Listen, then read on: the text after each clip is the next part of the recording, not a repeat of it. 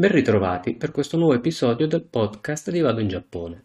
Uno degli aspetti più entusiasmanti del folklore giapponese è sicuramente la sua vastità di storie e di esseri mitologici. Si potrebbero raccontare leggende di ogni tipo ed in varie declinazioni per un tempo indefinito. Oggi, per la nostra rubrica sulla mitologia giapponese, parleremo di K. Il K è una creatura anfibia, uno yokai, che fa parte della mitologia e del folklore giapponese da svariati secoli. È considerato dallo shintoismo come un suijin, ovvero un kami dell'acqua. Il suo aspetto è una figura antropomorfa, un essere sovrannaturale dal corpo umano ma con caratteristiche che ricordano molto le tartarughe e gli anfibi acquatici in genere. In base al periodo storico e alla zona del Giappone in cui vive, viene chiamato anche Kawataro, Kawako, Gawappa, Gataro o infine Kawappa. La maggior parte dei K ha la statura di un bambino, anche se si racconta di esemplari più grandi e massicci. Di solito vivono nei pressi dei fiumi e dei laghi. Hanno un guscio da tartaruga sulla schiena e la pelle squamosa ed elastica, di colore verde molto forte, che però può variare in base alle zone, per diventare blu o rosso. Le loro mani ed i loro piedi sono palmati e senza pollice.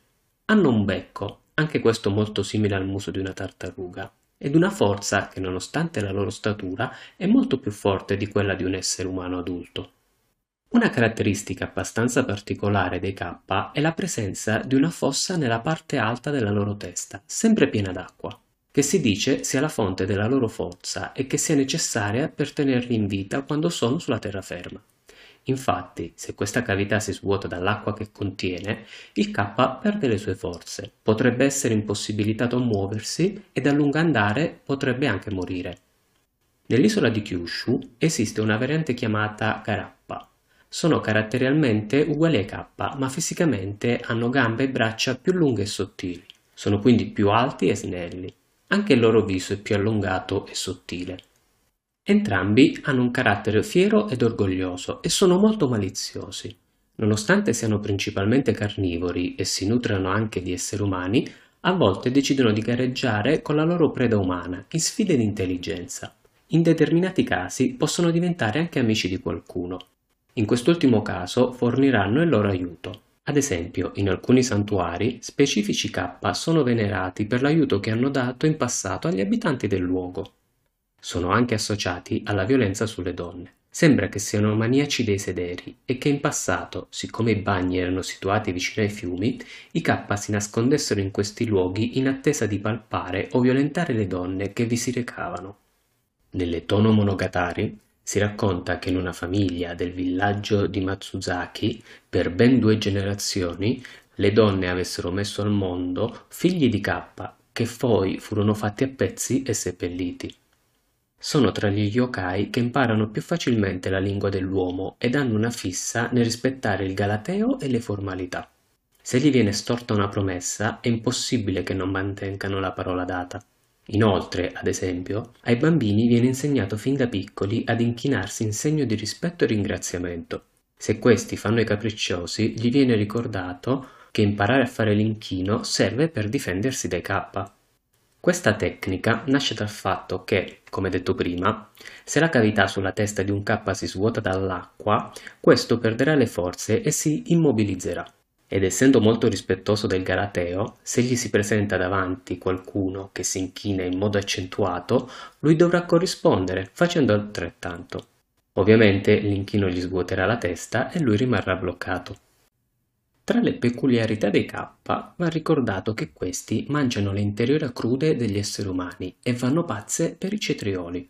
Si racconta che incidendo il nome di qualcuno su di un cetriolo per darlo in offerta al K, questo rinuncia ad arrecare danno a quella persona. Inoltre, il Maki con all'interno il cetriolo è chiamato proprio K-Maki. Ma questa non è l'unica cosa di cui sono ghiotti i K. Queste creature sono associate anche allo Shirikodama, una parola che può essere tradotta come l'uovo del sedere o il piccolo gioiello nell'ano. Praticamente le storie che si sono tramandate nel periodo Edo narrano che subito dentro l'ano di un essere umano, o comunque prima di arrivare all'interno del suo stomaco, sia presente una specie di piccola palla solida. Secondo la maggior parte delle narrazioni, i K la ritengono una prelibatezza e ne vanno ghiotti. Secondo altre, puzza e dopo averla estratta veniva inviata come tributo al dio drago dei mari. Possono estrarla sia infilando le mani direttamente nell'ano del malcapitato, sia risucchiandola con il loro becco. In ogni caso, la persona da cui la si estrae muore. Per alcuni, lo Shirikodama è ritenuto la forma fisica dell'animo umano. Altri ritengono che rappresenti semplicemente il fegato umano. Altri ancora che sia una parte del corpo che si frappone proprio fra l'ano e il fegato.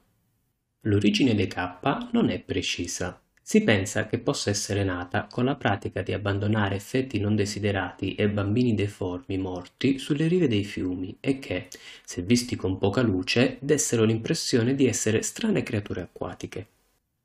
Ma questi yokai hanno anche una capigliatura ispirata a quella dei preti portoghesi, che tra l'altro chiamavano la loro tipica veste capa, senza contare che il calpuccio del saio, quando penzolava lungo la schiena, dava l'impressione di essere un qualcosa di simile ad un cuscio di tartaruga.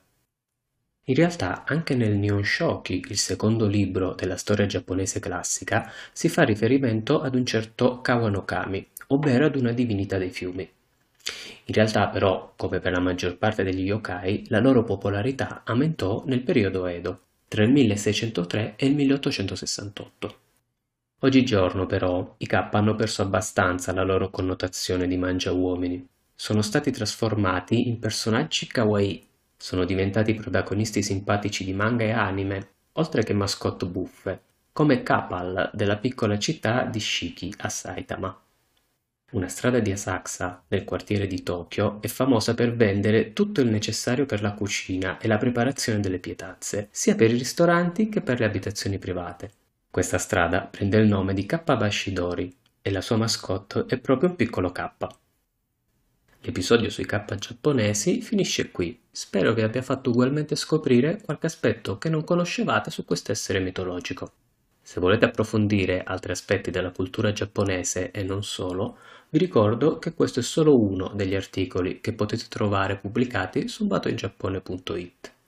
Un caro saluto e al prossimo episodio.